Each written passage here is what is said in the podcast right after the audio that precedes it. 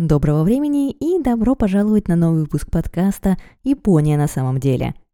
Героиня этого эпизода – техника восстановления разбитой керамики при помощи лака и золотой пудры кинцуги, казалось бы, была мало кому-то интересна еще несколько лет назад. Сейчас же она переживает всплеск популярности как в Японии, так и в мире – и, следуя настоятельным просьбам друзей рассказать о кинцуге, я и сама заинтересовалась, как оказалось, что никогда особо не увлекавшиеся Японией люди об этой технике не просто знают, но и хотят узнать больше. Так что давайте посмотрим, что же такое кинцуги на самом деле и откуда происходит современный мировой интерес к этой старой японской технологии.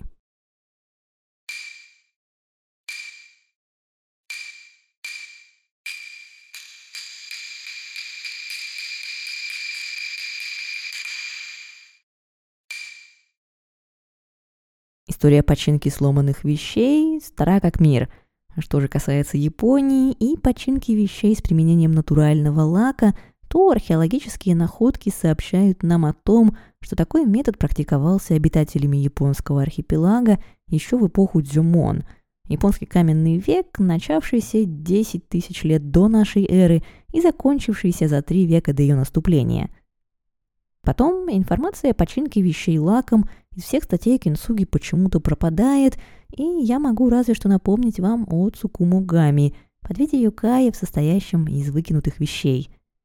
Своим существованием Цукумугами учили людей относиться к старым вещам с уважением, чинить их или утилизировать с должными почестями. Впрочем, отсутствие аналогов Цукумугами в других культурах – совсем не означает, что жители других регионов мира не ценили свои вещи и не чинили их при необходимости. А вот э, история Кинцуги совершает мощный прыжок и из древности переносит нас сразу в 15 век. И если конец 14 века в Японии был ознаменован шиком и пышностью, а знаковым строением того периода является золотой павильон, о котором у меня, к слову, есть отдельный эпизод – то к середине 15 века японская знать любуется уже совсем другой, куда более утонченной красотой. Символом ее станет серебряный павильон, построенный в Киото внуком основателя Золотого павильона, восьмым сёгуном династии Осикага Йосимаса. Йосимасу принято считать плохим сёгуном, но тонким ценителем искусства, многом благодаря которому японская культура обрела вид, который мы знаем сегодня. И, помимо прочего, Исимаса, разумеется, любил пить чай. Легенда возникновения искусства кинсоги как раз и связывает нас с Сёгуном и его любимой чашкой. Говорят, была у Юсимасы знаменитая чашка с названием Бакохан, история которой уходит аж в XII век, когда ее в подарок из Китая привезли тогдашнему властному политику Тайра Киомори – Заметил Юсимаса, что на дне чашки появились трещины, и послал ее в Китай, чтобы ему там подобрали такую же, только новую.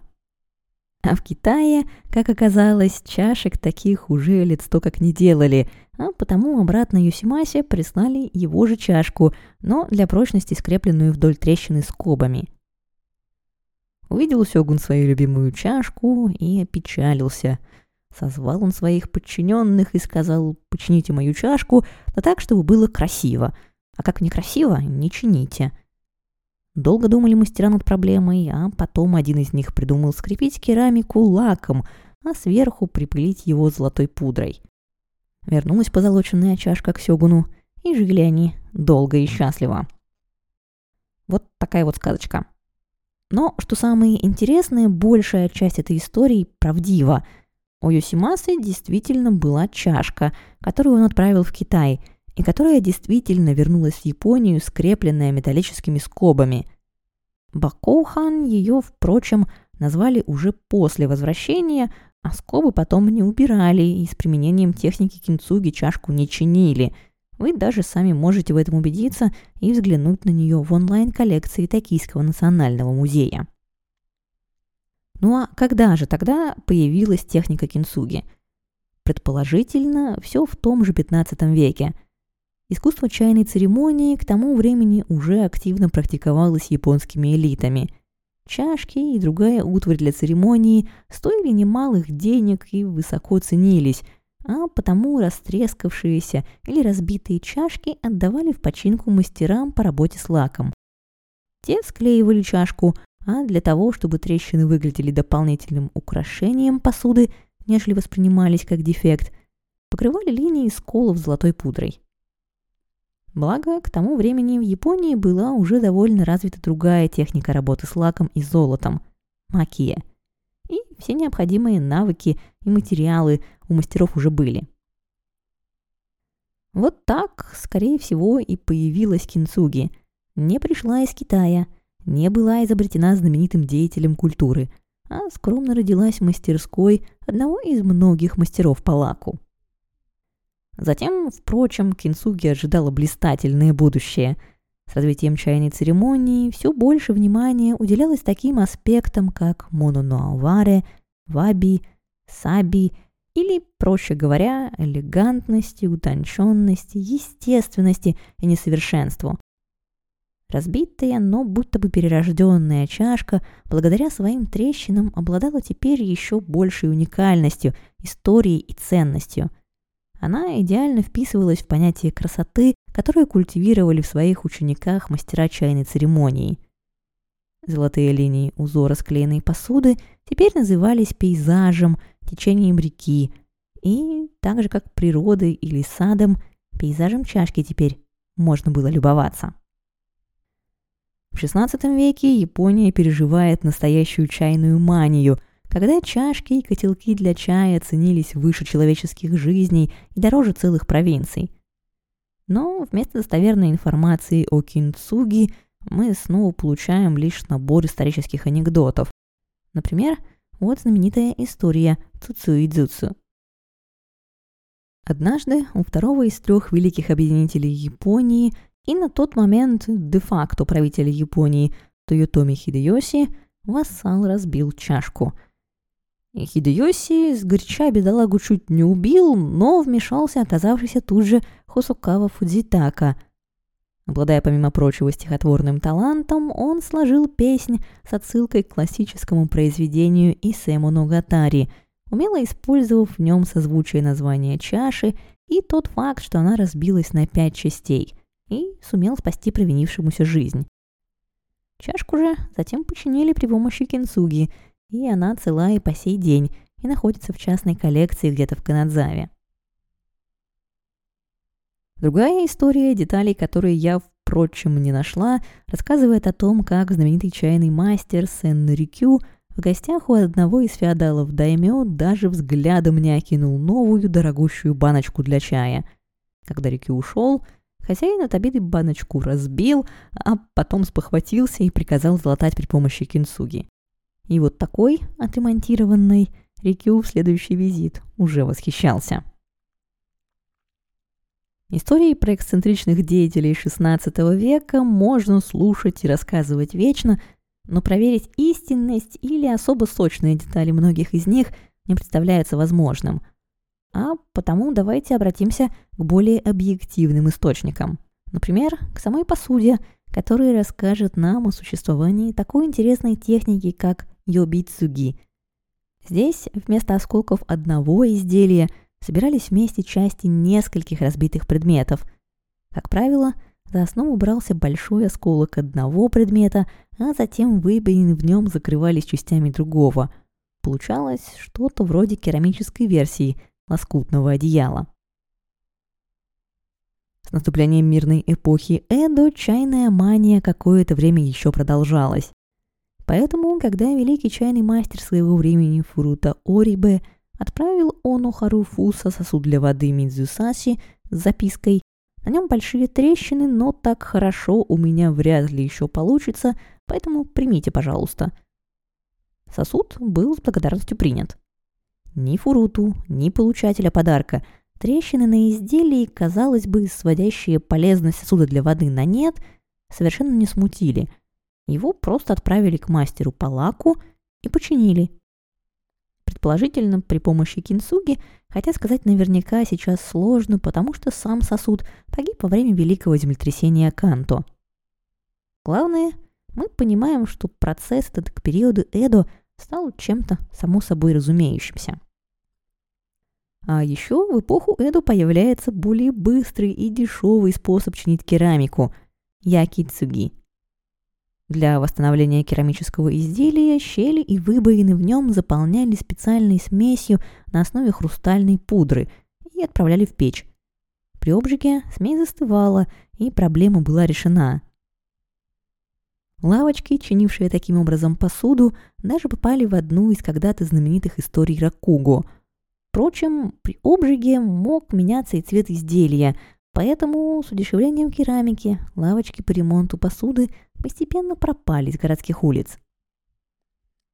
Что же до кинцуги, то техника на протяжении последующих столетий оставалась способом спасти и даже несколько усовершенствовать ценные или просто чем-то дорогие людям образцы керамики.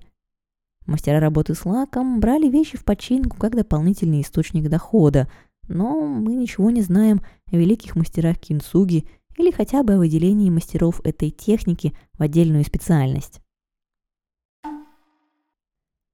В 20 веке на сцену выходит антагонист кинсуги – Тому Наоси. Метод реставрации, стремящийся к тому, чтобы починенная вещь выглядела чуть ли не новее новой. Антагонист же она потому, что мастера Тому Наоси в том числе иногда разрушают кинсуги, чтобы воссоздать оригинал. Технику эту основал человек по имени Маюяма Манджи. Он был мастером по лаку и, как и многие другие, стал использовать свои знания для реставрации вещей. Только вот ему пришла в голову идея восстанавливать вещи так, чтобы повреждений совершенно не было заметно. Умения Манди высоко ценились среди мастеров по лаку, он разрабатывал новые техники и даже материалы и работал как на частных коллекционеров, так и на именитые музеи. Но времена были такие, что большую часть работы он делал в тайне. Заказчики послевоенных годов не хотели, чтобы их покупатели знали, что объект отреставрирован. Выйти из тени Манди смог только в 90-е, а в 98 году даже удостоился медали с желтой лентой – Сегодня его дело продолжает сын Маюяма Кодзи, уже превзошедший мастерство отца и прозванный рукой бога, и внук. Мастера Тому Наоси восстанавливают предметы до состояния, в котором уже и они сами не могут определить, что и где именно реставрировали. Шедевры искусства буквально возрождаются из осколков. Мастерство для выполнения этой работы нужно огромное, сопоставимое с мастерами былых веков вместе взятых. Ведь они работают с разными стилями, материалами и эпохами. Но из-за высокого уровня экспертизы, необходимого для выполнения этой работы, мастера в Тому Наоси крайне мало. Честно говоря, я не уверена, что этим занимается в Японии кто-то еще, помимо семьи Маюяма. А потому мы все же возвращаемся к более простому и понятному кинцуги без каких-либо интересных событий или хотя бы исторических анекдотов мы оказываемся в 21 веке, где люди чаще всего занимаются кинцуги как довольно нишевым хобби, помогающим снять стресс. Внимание широкой общественности техника привлекает лишь после большого землетрясения в Тохуку 2011 года, когда пережившие катастрофу люди пытаются по кусочкам собрать свои вещи и воспоминания, унесенные стихией. Чтобы чем-то им помочь, несколько мастеров становятся кинцуги-волонтерами. Они принимают у людей осколки дорогих им предметов и возвращают их к жизни. В благодарственных письмах им пишут «Чувствую, будто бы это меня наконец-то починили». И особенность кинцуги чинить не только керамику, но и душу становится тем самым, что привлекает к ней все больше и больше людей. Дальше же терапевтический эффект кинсуги начал завоевывать техники мировую славу. Если верить статистике Google Trends, интерес к кинсуги за пределами Японии начал появляться в 2013 году и с тех пор медленно, но верно набирает обороты. Кинсуги там встала в один ряд с таким понятием, как wellness, и под видом японской философии проникла в книги, музыку и даже несколько выступлений на TED – Все мы немножко ломанные, все мы немножко кинсуги, поэтому давайте любить и ценить себя со всеми сколами и трещинами, и они станут самыми красивыми нашими частями. Хорошая идея, сильно подпорченная тем, что в ней для привлечения внимания снова происходит экзотизация и романтизация японской культуры. Подталкивает поиск, впрочем, далеко не всегда то кинсуги, о котором мы видим речь. Так, в апреле 2015 года резкий скачок популярности поискового запроса вызвал одноименный восьмой альбом американской инди-рок-группы Death Cab for Cutie, выпущенный 31 марта того же года. Западный интерес кинсуги, в свою очередь, поднял популярность кинсуги на родине. Иностранным туристам стали предлагать мастер-классы по кинсуги, в магазинах появились подарочные наборы для кинсуги в домашних условиях. Вскоре к новому популярному хобби потянулись и японки. Впрочем, вскоре выяснится, что многие западные любители кинсуги вообще не очень представляют смысла этой техники и бьют молотком целую или даже специально по случаю купленную посуду. Один такой образец пьющего непонимания даже вылился в музыкальные видео. Впрочем, у мировой популярности есть и свои плюсы, так, в декабре 2019 года вышел фильм «Звездные войны. Скайуокер. Восход», в котором один из главных персонажей, Кайло Рен, появится в разбитой, но снова склеенной воедино маске, дизайн которой, как признался режиссер, был вдохновлен японской техникой кинсуги – Весной 2020 года японские компании попросили своих сотрудников сидеть дома из-за начавшейся эпидемии коронавируса. Закрылись музеи, кинотеатры и игровые центры, закрылись даже некоторые сады и парки, и оставшиеся дома без развлечений японцы начали искать себе новые хобби. Кинцуги была представлена медиа как один из вариантов с интересом и пользой провести время дома. Публике идея понравилась – и вскоре кинцуги стало трендом соцсетей, которые заполнили фото и видео процесса и результатов чудесного преображения старой посуды. Так, кинцуги в одночасье стала каваи. Другим толчком популярности кинцуги, а может быть ее символом, стали два высказывания влиятельных чиновников. На церемонии, посвященной Дню мира, генеральный секретарь ООН в сентябре 2020 года сказал – Японская культура глубоко ценит природные несовершенства и недостатки. Это отражено в искусстве кинцуги, соединении разбитых кусков керамики золотым лаком для создания более прочного и красивого целого. В результате получается изделие, которое не как новое, а лучше, чем новое. Не забыл упомянуть Кинцуги в своей речи на закрытии Паралимпийских игр в Токио и Эндрю Парсонс. В Японии есть старинная философия, что называется кинцуги. И хотя атлетам-паралимпийцам кинцуги действительно очень подходит, со старинной философией господин президент Международного паралимпийского комитета все же погорячился. Вот так и оказалось, что мы с вами сегодня живем в эпоху пика популярности кинцуги. Напоследок же давайте посмотрим на процесс возрождения керамики при помощи кинцуги – Сперва, взяв в руки разбитую посуду, сложите все кусочки вместе и посмотрите, все ли они на месте и где каждый должен располагаться. Затем слегка отполируйте места сколов. Это делается не в последнюю очередь ради вашей же собственной безопасности. Теперь ход вступает лак. Наборы для кинцуги дома зачастую содержат современный заменитель естественного лака – но мы представим, что перед нами все же настоящий лак уруси, который японцы издревле получали из смолы лакового дерева. Смола уруси очень клейкая и прочная, и издавна привлекала мастеров своими качествами. Так, например, в коллекции храма Куфукудзи в Нара есть скульптуры, выполненные из ткани и для прочности покрытые лаком. Выглядят они как деревянные, но при этом позволяют достичь гораздо большей детальности. А еще Уруси потрясающе многофункционален. Лаком склеивают части, заполняют пустоты, добавляют финальный блеск. И, что немаловажно, высохший лак абсолютно безопасен для человека и поэтому идеально подходит для посуды. Сперва смешиваем лак с небольшим количеством пшеничной муки. Содержащийся в муке глютен придает получившейся пасте хорошую текстуру и свойства суперклея. На эту пасту отколотые кусочки приклеиваются на место и отправляются сушиться на две недели. Высохшие швы и вставки затем полируются. Сегодня для этого иногда используется мягкая наждачная бумага, но в идеале вам потребуется кусок древесного угля – который отполирует лак, но не поцарапает керамику.